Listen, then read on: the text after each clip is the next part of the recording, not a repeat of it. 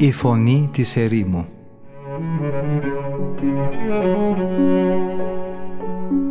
Συνομιλίες με τους Αγίους Πατέρες της Ερήμου. Την εκπομπή παρουσιάζει ο πρωτοπρεσβύτερος Ματθαίος Χάλαρης.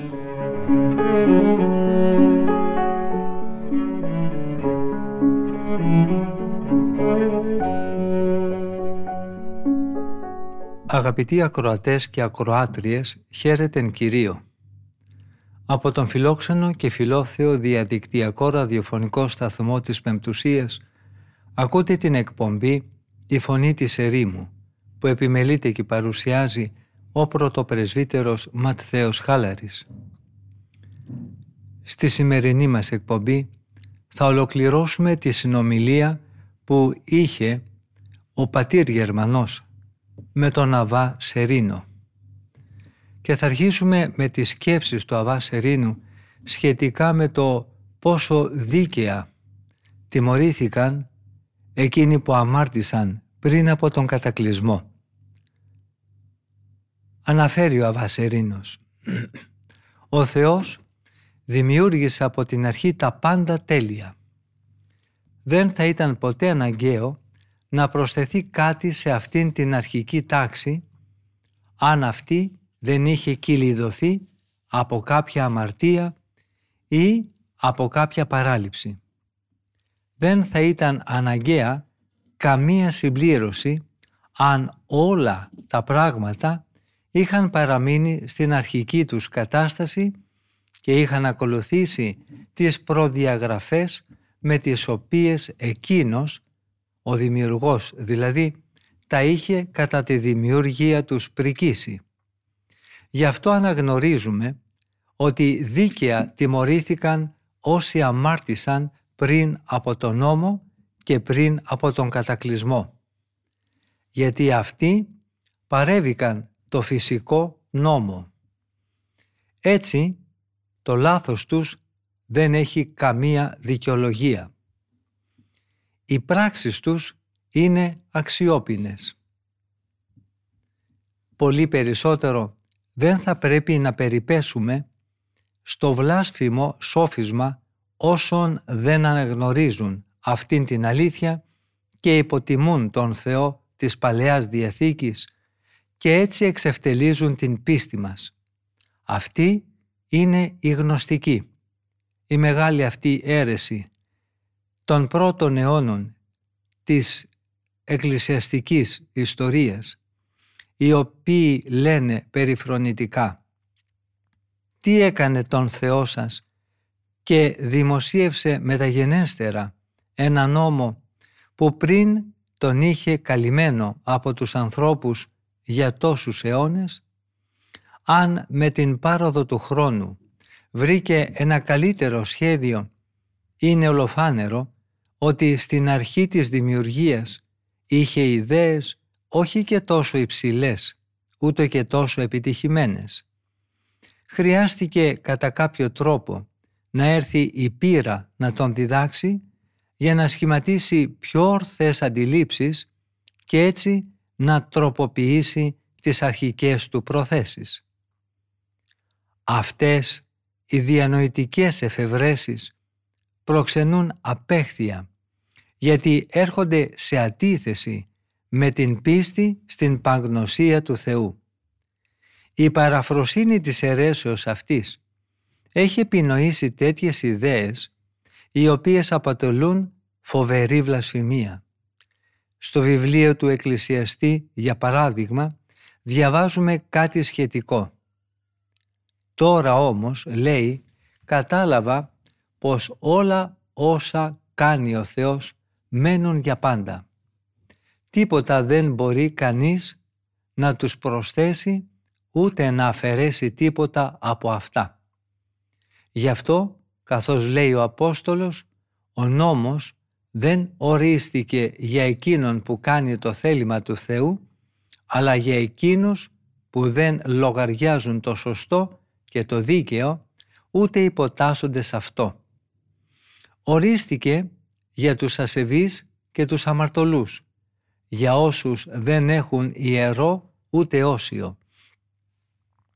Όσοι είχαν παιδαγωγηθεί από τον φυσικό νόμο, δηλαδή οι Άγιοι, και τον τηρούσαν χωρίς παρεκκλήσεις, αυτοί δεν είχαν ανάγκη από τον εξωτερικό νόμο, ο οποίος παραδόθηκε μεταγενέστερα σε λίθινες πλάκες.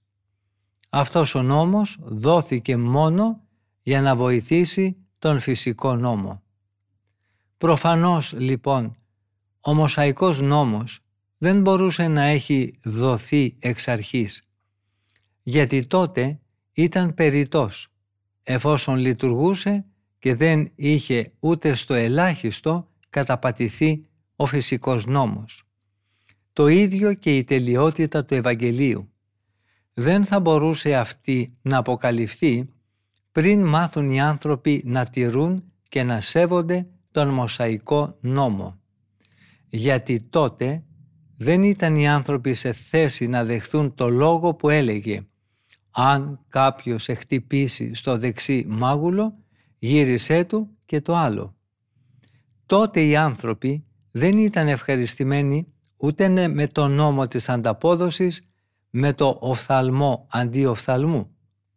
Τότε και για το ελαφρότερο ακόμα χαστούκι ανταπέδιδαν βαριά χτυπήματα ή τραυματισμούς με το όπλο.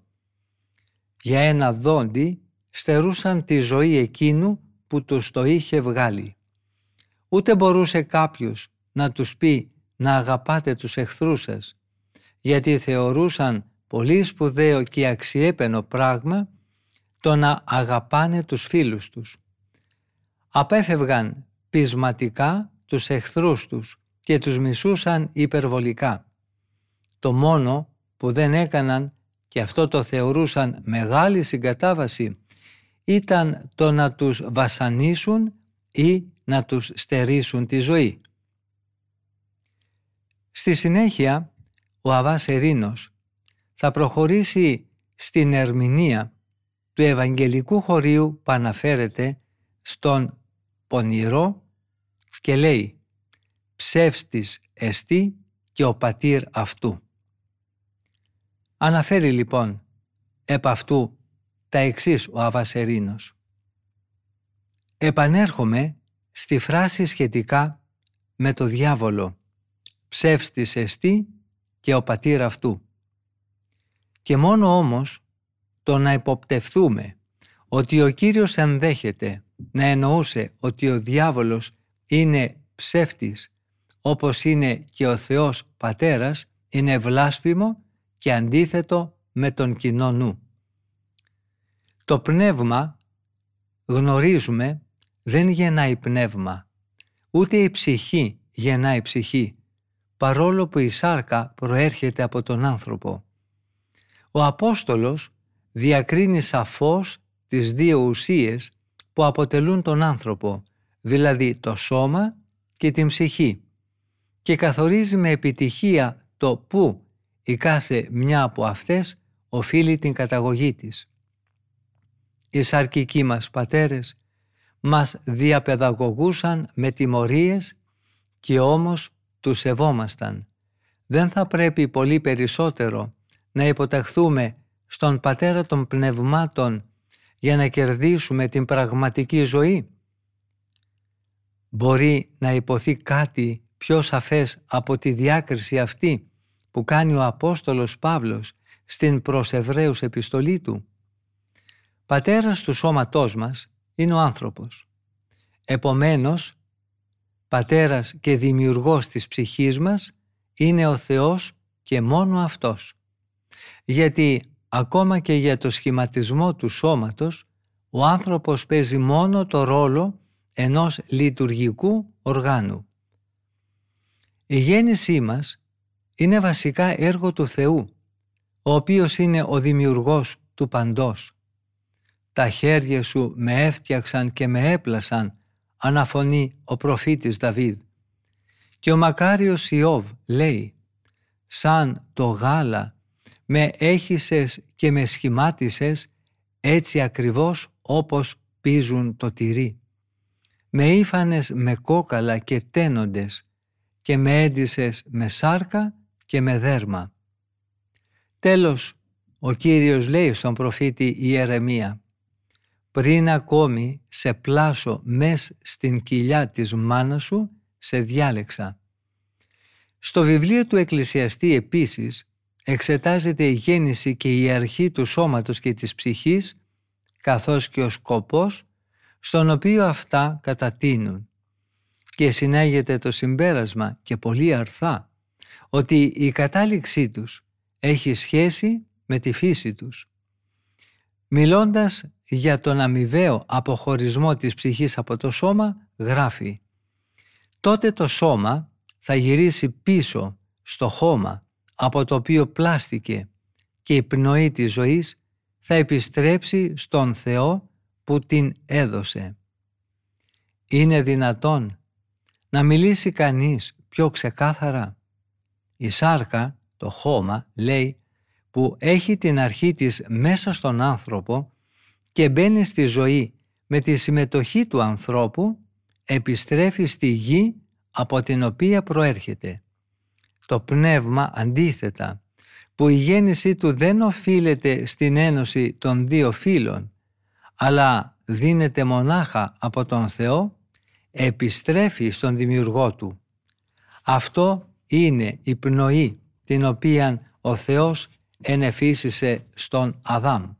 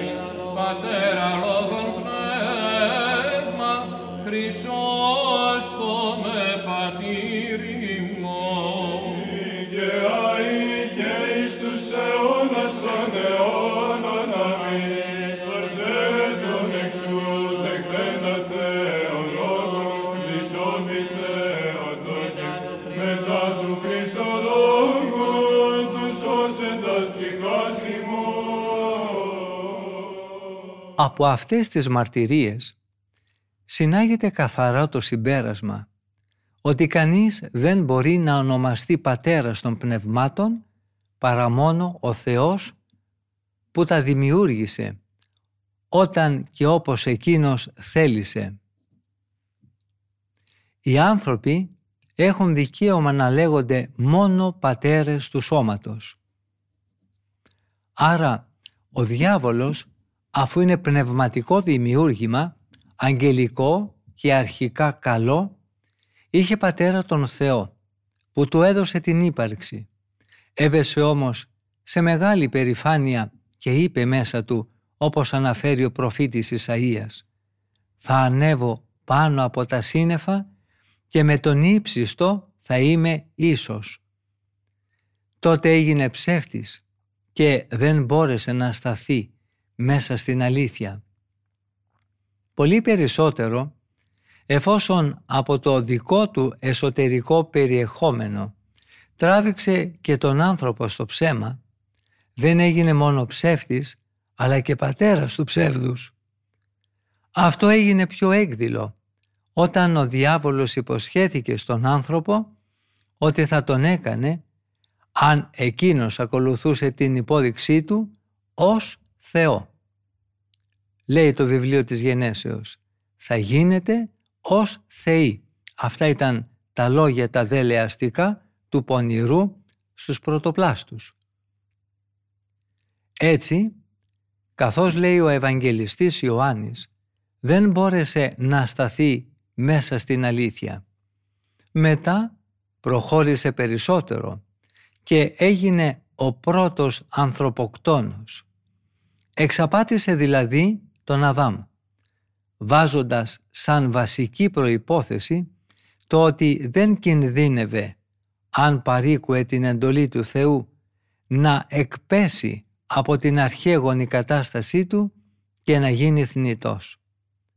Ως εμπνευστής του εγκλήματος συνετέλεσε στη συνέχεια να σκοτωθεί ο Άβελ από το χέρι του αδελφού του.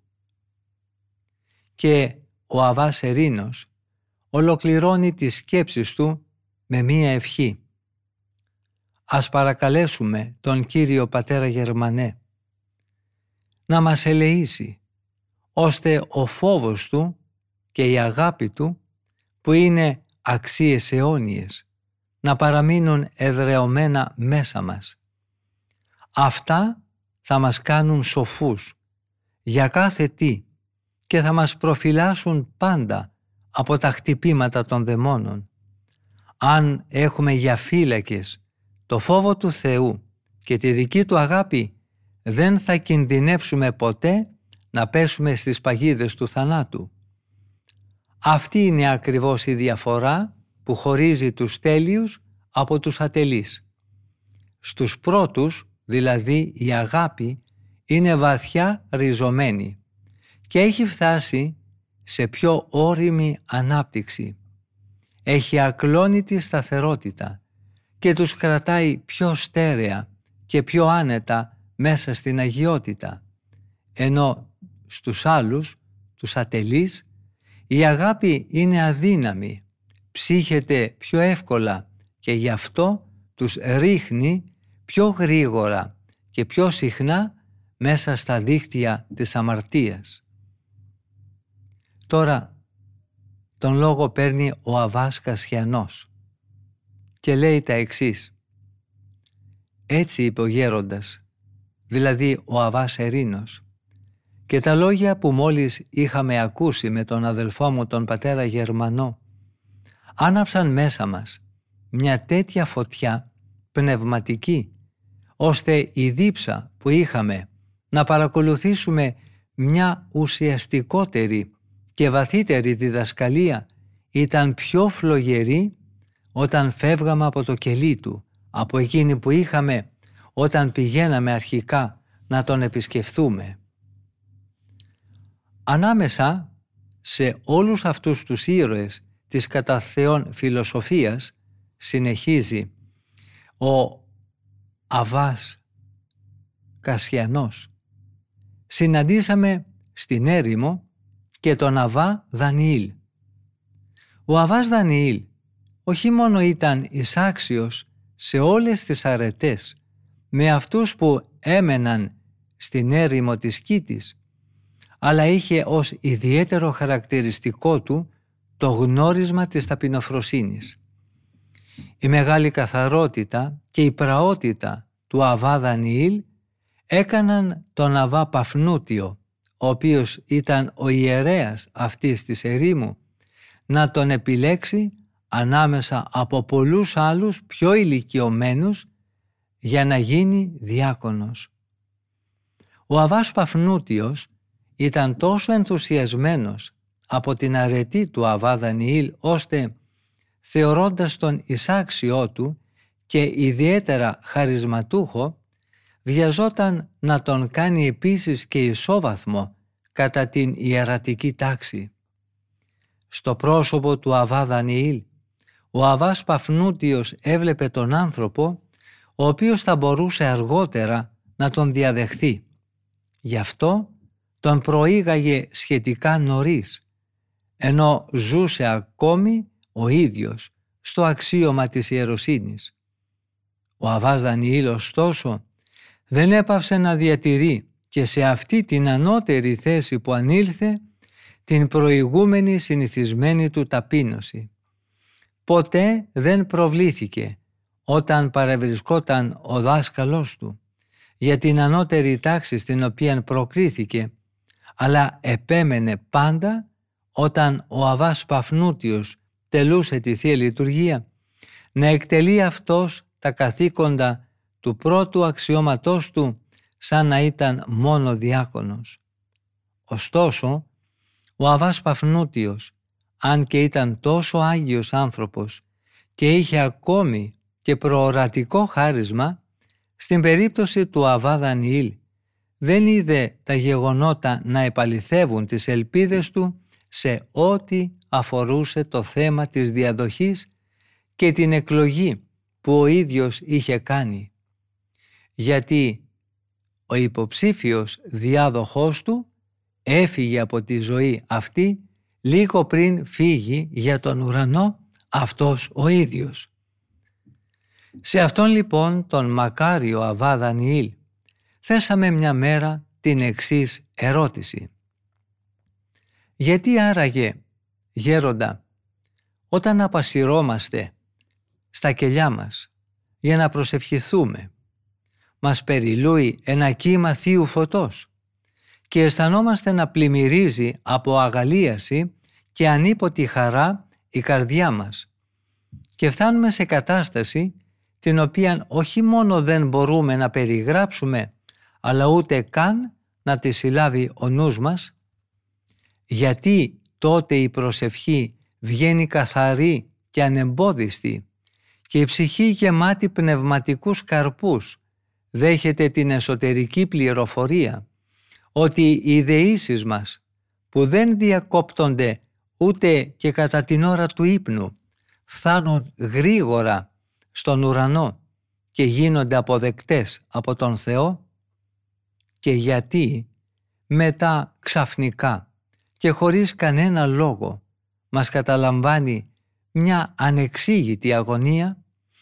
Νιώθουμε τότε να μας πλακώνει μια θλίψη βαριά, χωρίς να υπάρχει καμιά εμφανής αιτία που να την έχει προκαλέσει. Μετά στερεύει αυτή η πηγή των μυστικών βιωμάτων μας και φτάνουμε σε τέτοιο σημείο ώστε και το κελί μας ακόμα να μην γίνεται για μας χαρούμενος χώρος, χώρος άσκησης, αλλά αντιθέτως να μας γίνεται ανυπόφορο. Όταν βρισκόμαστε σε αυτή την κατάσταση, αποστρεφόμαστε τη μελέτη και ο νους μας διασπάται κατά την ώρα της προσευχής και τρέχει ακατάπαυστα εδώ και εκεί. Αισθανόμαστε σαν να είμαστε μεθυσμένοι, αναστενάζουμε, προσπαθούμε να επαναφέρουμε το νου μας στην πρώτη του κατεύθυνση, μάταια όμως. Όσο περισσότερο προσπαθούμε να τον επαναφέρουμε στη μνήμη του Θεού, τόσο πιο πολύ αυτός γλιστράει και ξεφεύγει με άσκοπες περιπλανήσεις και τελικά παραμένει άκαρπος. Ούτε ο πόθος της βασιλείας των ουρανών, αλλά και ούτε ο φόβος της κόλασης είναι ικανά να μας ξυπνήσουν από το λίθαργό μας. Πάνω σε αυτές τις απορίες, ο Αββάς Δανιήλ μας έδωσε αυτήν εδώ την απάντηση. Οι πατέρες μας έχουν πει ότι η στηρότητα του πνεύματος για την οποία μιλάτε οφείλεται σε τρεις αιτίες. Ενδέχεται να είναι αποτέλεσμα της αμέλειάς μας. Μπορεί να είναι δαιμονικός πειρασμός. Δεν αποκλείεται επίσης να είναι και μια δοκιμασία την οποία παραχωρεί η Θεία Πρόνοια. Πολλές φορές η πνευματική στηρότητα προέρχεται από τη δική μας αμέλεια. Από δικό μας λάθος πέφτουμε σε πνευματική χλιαρότητα. Μειώνεται η αγωνιστική μας διάθεση και παραδεινόμαστε στην αμέλεια και την οκτηρία. Αυτή η απραξία γεννά άσχημους λογισμούς, οι οποίοι στη συνέχεια πυροδοτούν τους πειρασμούς. Τότε πλέον η καρδιά μας γίνεται σαν χωράφι, στο οποίο δεν φυτρώνουν παρά μόνο αγκάθια και τριβόλια. Αλλά όταν μας συμβεί κάτι τέτοιο, είναι φυσικό να επακολουθήσει πνευματική στηρότητα. Δεν υπάρχουν πια μέσα μας πνευματικοί καρποί, ούτε επιθυμούμε μυστικές αναβάσεις του πνεύματος. Μπορεί επίσης αυτή η κατάσταση που περιγράφεται να είναι και ένας πειρασμός. Όταν δηλαδή είμαστε ολοκληρωτικά δοσμένοι στους ευγενείς πνευματικούς πόθους μας, τότε ο αόρατος εχθρός μας γλιστρά επιδέξια και εισβάλλει στο νου μας, τον οποίον αποσπά από την πιο ιερή πνευματική κατάστασή του, χωρίς εμείς να το θέλουμε και χωρίς πολλές φορές να το καταλαβαίνουμε.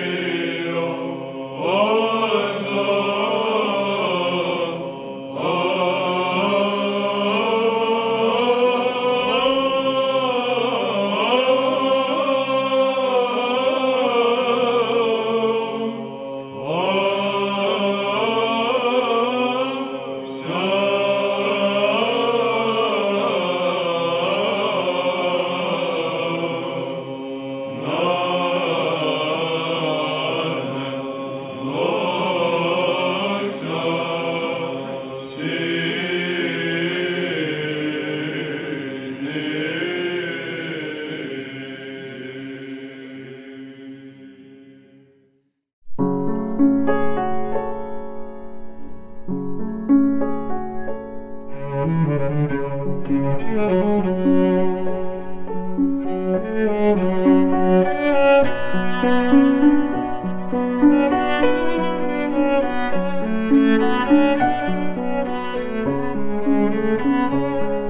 Δύο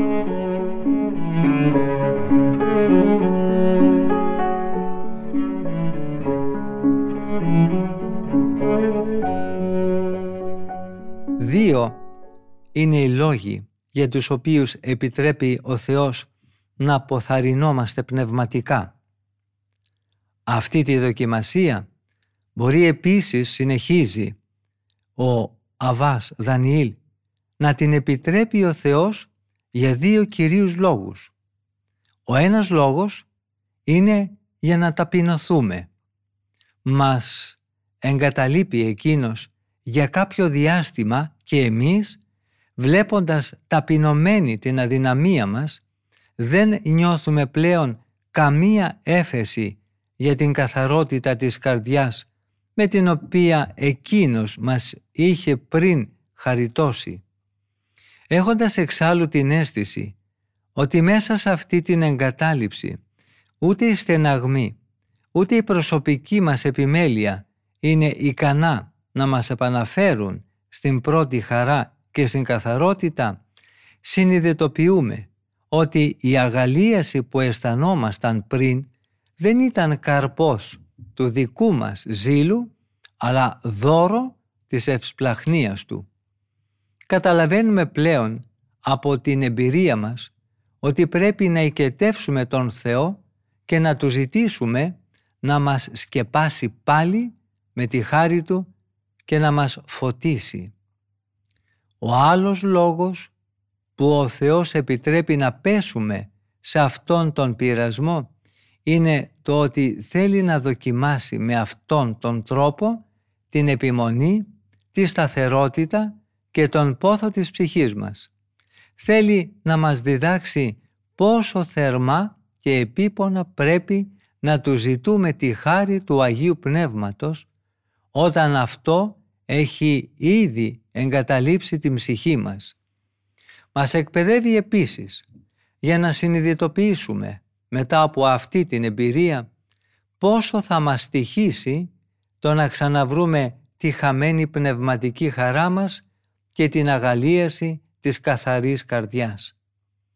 Μας καθοδηγεί ώστε να φιλοτιμηθούμε, να καταβάλουμε περισσότερο ζήλο και να κάνουμε εντατικότερο αγώνα για να διαφυλάξουμε τη χάρη, γιατί συνήθως είμαστε πιο αμελείς όταν πρόκειται να διαφυλάξουμε κάτι το οποίο θεωρούμε ότι μπορούμε εύκολα και άκοπα να το ξαναβρούμε.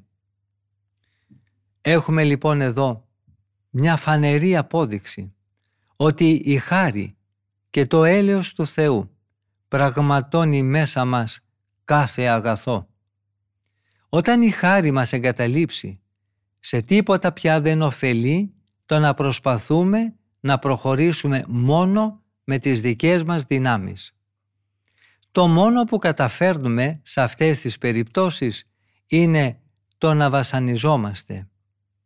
Όποια προσπάθεια και να κάνουμε, δεν θα μπορέσουμε να ξαναβρούμε την προηγούμενη πνευματική κατάστασή μας αν δεν μας δώσει εκείνος πάλι τη δική του βοήθεια.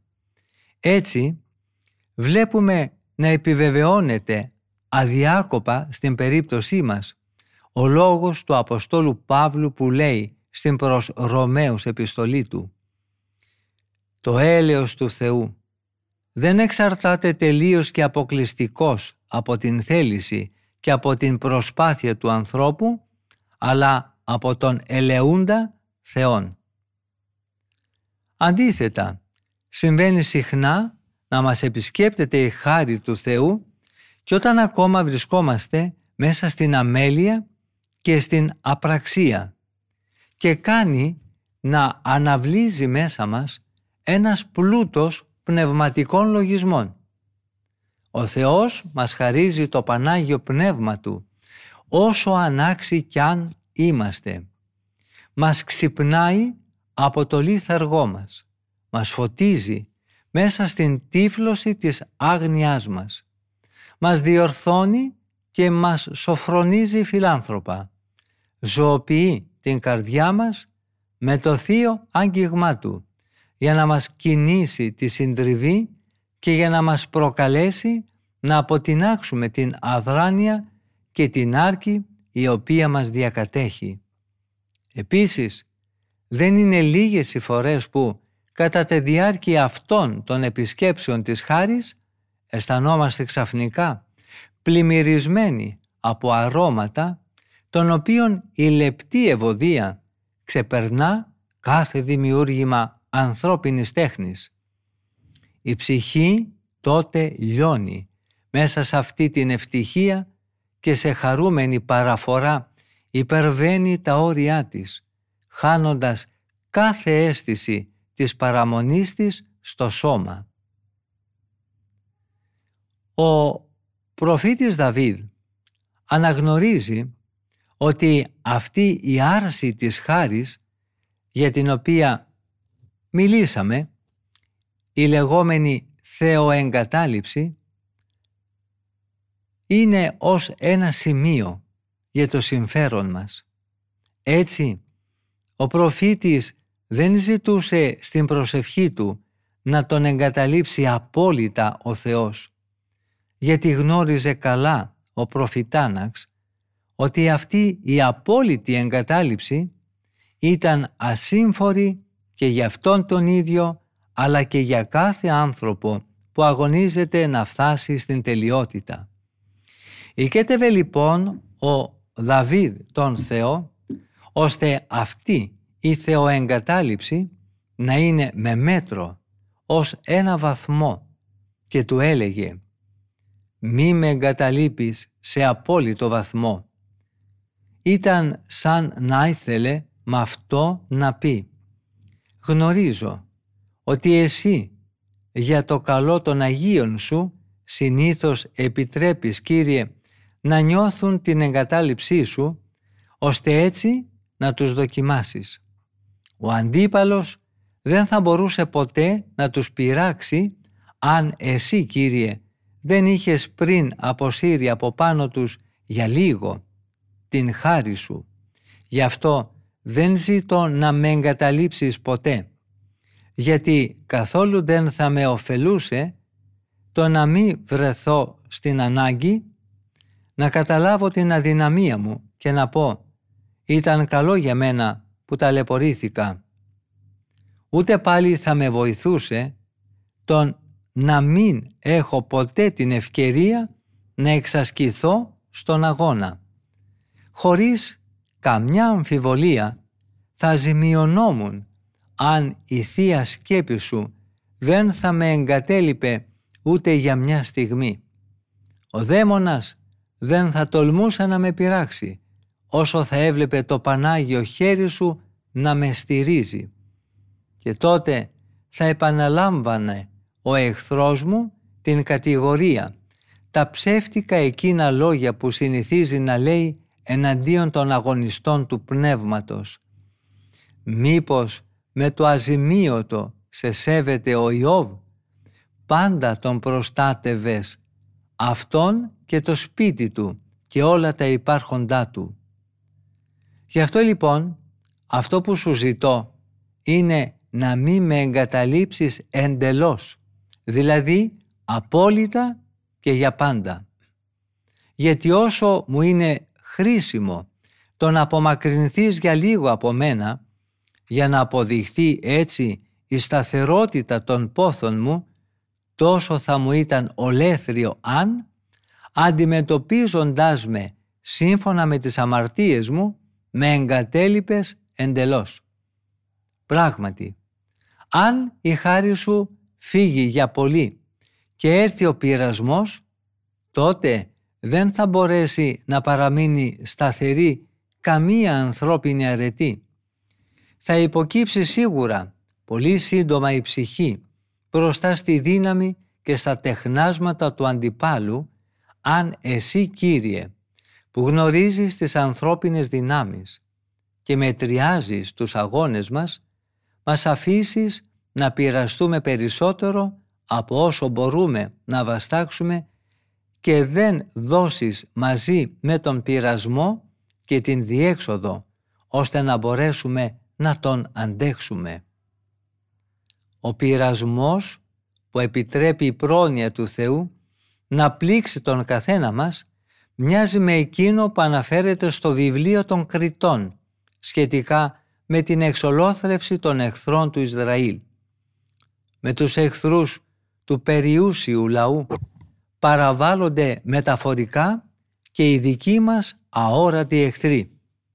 Λέει λοιπόν η Αγία Γραφή: «Ο Κύριος άφησε ορισμένα έθνη στη χώρα για να μάθουν οι νέες γενναίες των Ισραηλιτών την τέχνη του πολέμου». Και λίγο παρακάτω συμπληρώνει: «Και αυτό το επέτρεψε ο Κύριος για να δοκιμαστούν με αυτούς τους λαούς οι Ισραηλίτες και για να φανεί κατά πόσο ήταν έτοιμοι να υπακούσουν στις εντολές του Κυρίου, τις οποίες εκείνος είχε δώσει στους προγόνους τους με τον Μωυσή». Ο Θεός επέτρεψε να ξεσηκωθούν αυτοί οι πόλεμοι εναντίον του λαού του, όχι βέβαια γιατί εκείνος ζήλεψε την ευημερία του ή γιατί είχε εναντίον του κακές προθέσεις, αλλά επειδή γνώριζε ότι αυτοί οι πόλεμοι θα ωφελούσαν το λαό. Ο Ισραήλ, ταπεινωμένος από τις συνεχείς επιθέσεις αυτών των φυλών, δεν θα είχε ποτέ πλέον το αίσθημα της αυτάρκειας. Δεν θα ήταν δηλαδή ποτέ πλέον ήσυχος με τη σκέψη ότι θα μπορούσε να επιβιώσει χωρίς τη Θεία Βοήθεια, και έτσι θα κρατούσε πάντα τη μνήμη του Θεού και την προσευχή. Δεν θα έπεφτε πια σε θανατηφόρα ξενιασιά, επειδή θα τον απειλούσαν οι εχθροί, αλλά και ούτε θα σταματούσε να ασκείται στην αρετή, γιατί συχνά ό,τι δεν καταφέρνουν να κάνουν οι δυσκολίες, το πετυχαίνει η ασφάλεια και η καλοπέραση.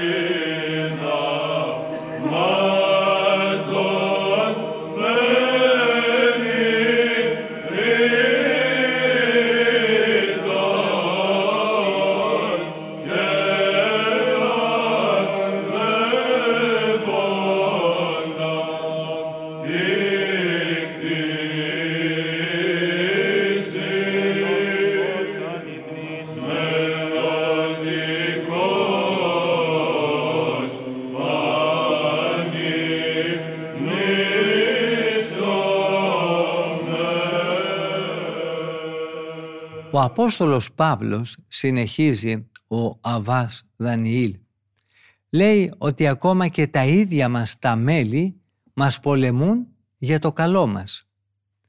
Στην προς Γαλάτας επιστολή του γράφει «Γιατί η σάρκα έχει επιθυμίες αντίθετες προς το πνεύμα και το πνεύμα αντίθετες προς τη σάρκα.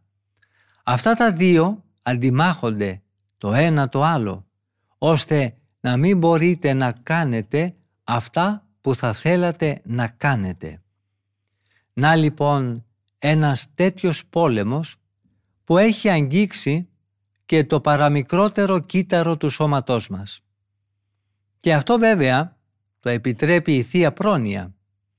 Πώς να μην θεωρήσουμε αυτόν τον πόλεμο ανάμεσα στη σάρκα και το πνεύμα, όταν μάλιστα παρατηρούμε ότι αυτό συμβαίνει σε όλους γενικά τους ανθρώπους, σαν γνώρισμα που προστέθηκε πλέον στην ανθρώπινη φύση και που έφτασε να μοιάζει κατά κάποιο τρόπο ως φυσικό χαρακτηριστικό του μεταπτωτικού ανθρώπου. Πώς μπορούμε να μην αναγνωρίσουμε μέσα σε αυτή την έμφυτη, θα λέγαμε, διάσταση της σάρκας και του πνεύματος τη Θεία Βουλή, η οποία δεν επιδιώκει ασφαλώς να μας καταστρέψει, αλλά φροντίζει να μας ωφελήσει. Ποιος είναι όμως ο λόγος αυτής της πάλης ανάμεσα στο πνεύμα και τη σάρκα? Ο Απόστολος Παύλος το λέει ξεκάθαρα, ώστε να μην μπορείτε να κάνετε αυτά που θα θέλατε να κάνετε. Γιατί αν γινόταν αυτό το οποίο ο Θεός φρόντισε να εμποδίσει, εννοώ την ικανοποίηση του δικού μας θελήματος, τότε αυτό θα ήταν καταστροφικό για μας. Συνεπώς, ο πόλεμος που ανάβει μέσα μας από οικονομία του δημιουργού έχει κατά κάποιο τρόπο τη χρησιμότητά του. Μας ενεργοποιεί και μας αναγκάζει να γίνουμε καλύτεροι. Αντίθετα, μόλις αυτός ο πόλεμος πάυσει, τότε βλέπουμε να πέφτουμε σε μια καταστροφική για την ψυχή ηρεμία και αδράνεια. Τώρα τον λόγο παίρνει ο πατήρ Γερμανός, ο οποίος ερωτά τον Αββά Δανιήλ. Νομίζουμε, γέροντα, ότι αρχίζουμε ήδη να διακρίνουμε κάποιο φως, αλλά χωρίς να μπορούμε ακόμη να δούμε ολοκάθαρα τη σκέψη του Αποστόλου Παύλου. Θα θέλαμε λοιπόν να μας μιλήσετε περισσότερο πάνω σε αυτό το θέμα.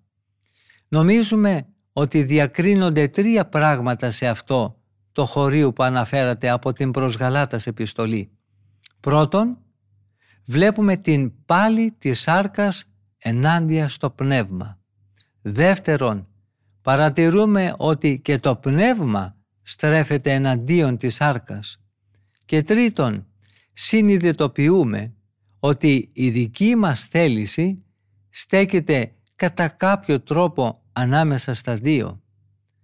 Ο Απόστολος αναφέρεται σε αυτό το θέμα και λέει «ώστε να μην μπορείτε να κάνετε αυτά που θα θέλατε να κάνετε». Για μια ακόμη φορά νομίζουμε ότι μετά από όλα όσα μας είπατε πήραμε απάντηση στο ερώτημά μας. Θα θέλαμε όμως, μια και μας δίνεται η ευκαιρία, και κάτι περισσότερο να μάθουμε πάνω σε αυτό. Σε αυτό το ερώτημα απαντά ως εξής ο Αββάς Δανιήλ. Είναι πολύ σημαντικό το ότι διακρίνεται ήδη τα βασικά σημεία και τις κύριες γραμμές του θέματος που μελετούμε. Ένα ενδεικτικό σημείο της γνώσης είναι το να ομολογούμε την άγνοιά μας. Γι' αυτό και ο σοφός Σολομώντας λέει στο βιβλίο των παροιμιών «Ο αγράμματος άνθρωπος που ρωτάει και συμβουλεύεται τους σοφούς για να μάθει, θα θεωρηθεί ως σοφός». Πράγματι, δεν εξυπακούεται ότι όταν ρωτάει κανείς να μάθει κάτι που αγνοεί, είναι σε θέση να αντιληφθεί συγχρόνως και το μέγεθος της άγνοιάς του. Έχει όμως τη σύνεση να ζητήσει και να μάθει. συνειδητοποιεί με άλλα λόγια την άγνοιά του. Και αυτό είναι που του λογίζεται σαν σοφία. Το ότι δηλαδή ξέρει να διακρίνει τουλάχιστον την ανεπάρκεια και την άγνοιά του. Σύμφωνα τώρα με τον διαχωρισμό που κάνατε, ο Απόστολος φαίνεται να επισημαίνει εδώ τρία πράγματα.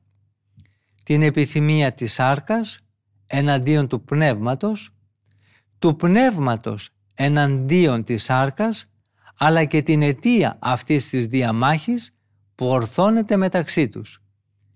Η αιτία αυτού του πολέμου είναι το ότι μας κόβεται το θέλημα. Είτε αυτό το θέλημα έχει σχέση με την ικανοποίηση των απαιτήσεων της σάρκας, είτε αυτό προσβλέπει στην εκπλήρωση της επιθυμίας του πνεύματος. Μένει ακόμη και ένα τέταρτο σημείο που δεν το έχετε καθόλου προσέξει, δηλαδή το να κάνουμε αυτό που δεν θέλουμε. Πρέπει λοιπόν τώρα να μάθουμε πρώτα να αναγνωρίζουμε τη φύση αυτών των δύο επιθυμιών, της σάρκας και του πνεύματος. Θα εξετάσουμε στη συνέχεια το ρόλο της ελεύθερης βούλησης, η οποία βρίσκεται ανάμεσα στα δύο. Θα επισημάνουμε τέλος αυτό που μπορεί να μην εξαρτάται καν από τη δική μας θέληση. Βρίσκουμε ότι η λέξη σάρκα στην Αγία Γραφή έχει πολλαπλές σημασίες. Σημαίνει μερικές φορές τον όλο άνθρωπο, την ανθρώπινη φύση, που αποτελείται από σώμα και ψυχή, καθώς λέει η Αγία Γραφή «Και ο λόγος προσέλαβε σάρκα» και κάθε σάρκα, άνθρωπος, θα δει τη σωτηρία του Θεού. Άλλοτε η λέξη αυτή χαρακτηρίζει τους σαρκικούς και αμαρτωλούς ανθρώπους, όπως για παράδειγμα στο σημείο που λέει η Γένεση «Δεν θα παραμείνει το πνεύμα μου στους ανθρώπους αυτούς για πάντα, γιατί είναι σαρκικοί». Άλλοτε πάλι η λέξη αυτή αναφέρεται στην ίδια την αμαρτία. Ο Απόστολος Παύλος λέει στην προς Ρωμαίους επιστολή «Εσείς όμως δεν είστε σαρκικοί αλλά πνευματικοί». Και πάλι στην πρώτη προς Κορινθίους λέει «Σάρκα και αίμα δεν μπορούν να κληρονομήσουν τη Βασιλεία του Θεού» και αμέσως μετά προσθέτει «Ούτε η φθορά κληρονομεί την αυθαρσία». Μερικές φορές η λέξη σάρκα χρησιμοποιείται για τους απογόνους του ίδιου πατέρα και για τους συγγενείς, όπως εκεί που λέει «Εμείς είμαστε σάρκα σου και αίμα σου».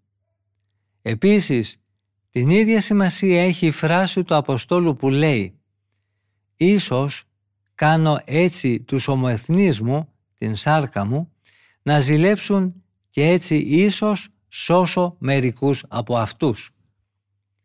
Ποια όμως από αυτές τις τέσσερις ερμηνείες του όρου πρέπει να υποθέσουμε εμείς τώρα?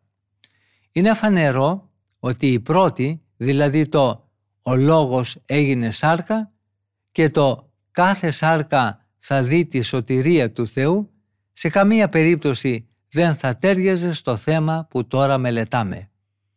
Αλλά ούτε βέβαια και η δεύτερη που λέει «δεν θα παραμείνει το πνεύμα μου στους ανθρώπους για πάντα, γιατί αυτή είναι σαρκική» θα συμφωνούσε.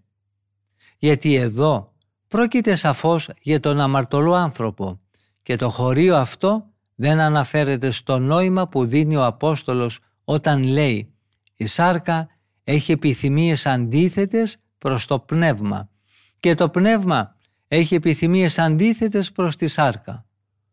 Δεν μιλάει ο Απόστολος Παύλος εδώ για ουσίες, αλλά για δυνάμεις που αντιμάχονται μέσα στο ίδιο στον άνθρωπο και οι οποίες άλλοτε συναντώνται και άλλοτε διαδέχεται ή αντικαθιστά η μία την άλλη.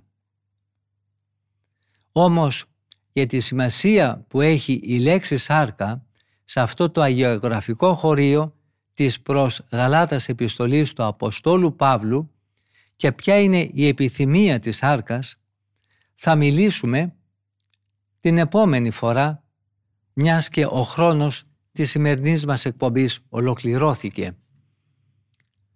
Ευχαριστούμε πολύ όλους και όλες εσάς που είχατε την καλοσύνη να μείνετε μαζί μας ακούγοντας τα σοφά λόγια των Αγίων Πατέρων της Ερήμου. Θα συναντηθούμε και πάλι στην ίδια ραδιοφωνική συχνότητα της Πεμπτουσίας την επόμενη εβδομάδα, την ίδια μέρα και ώρα.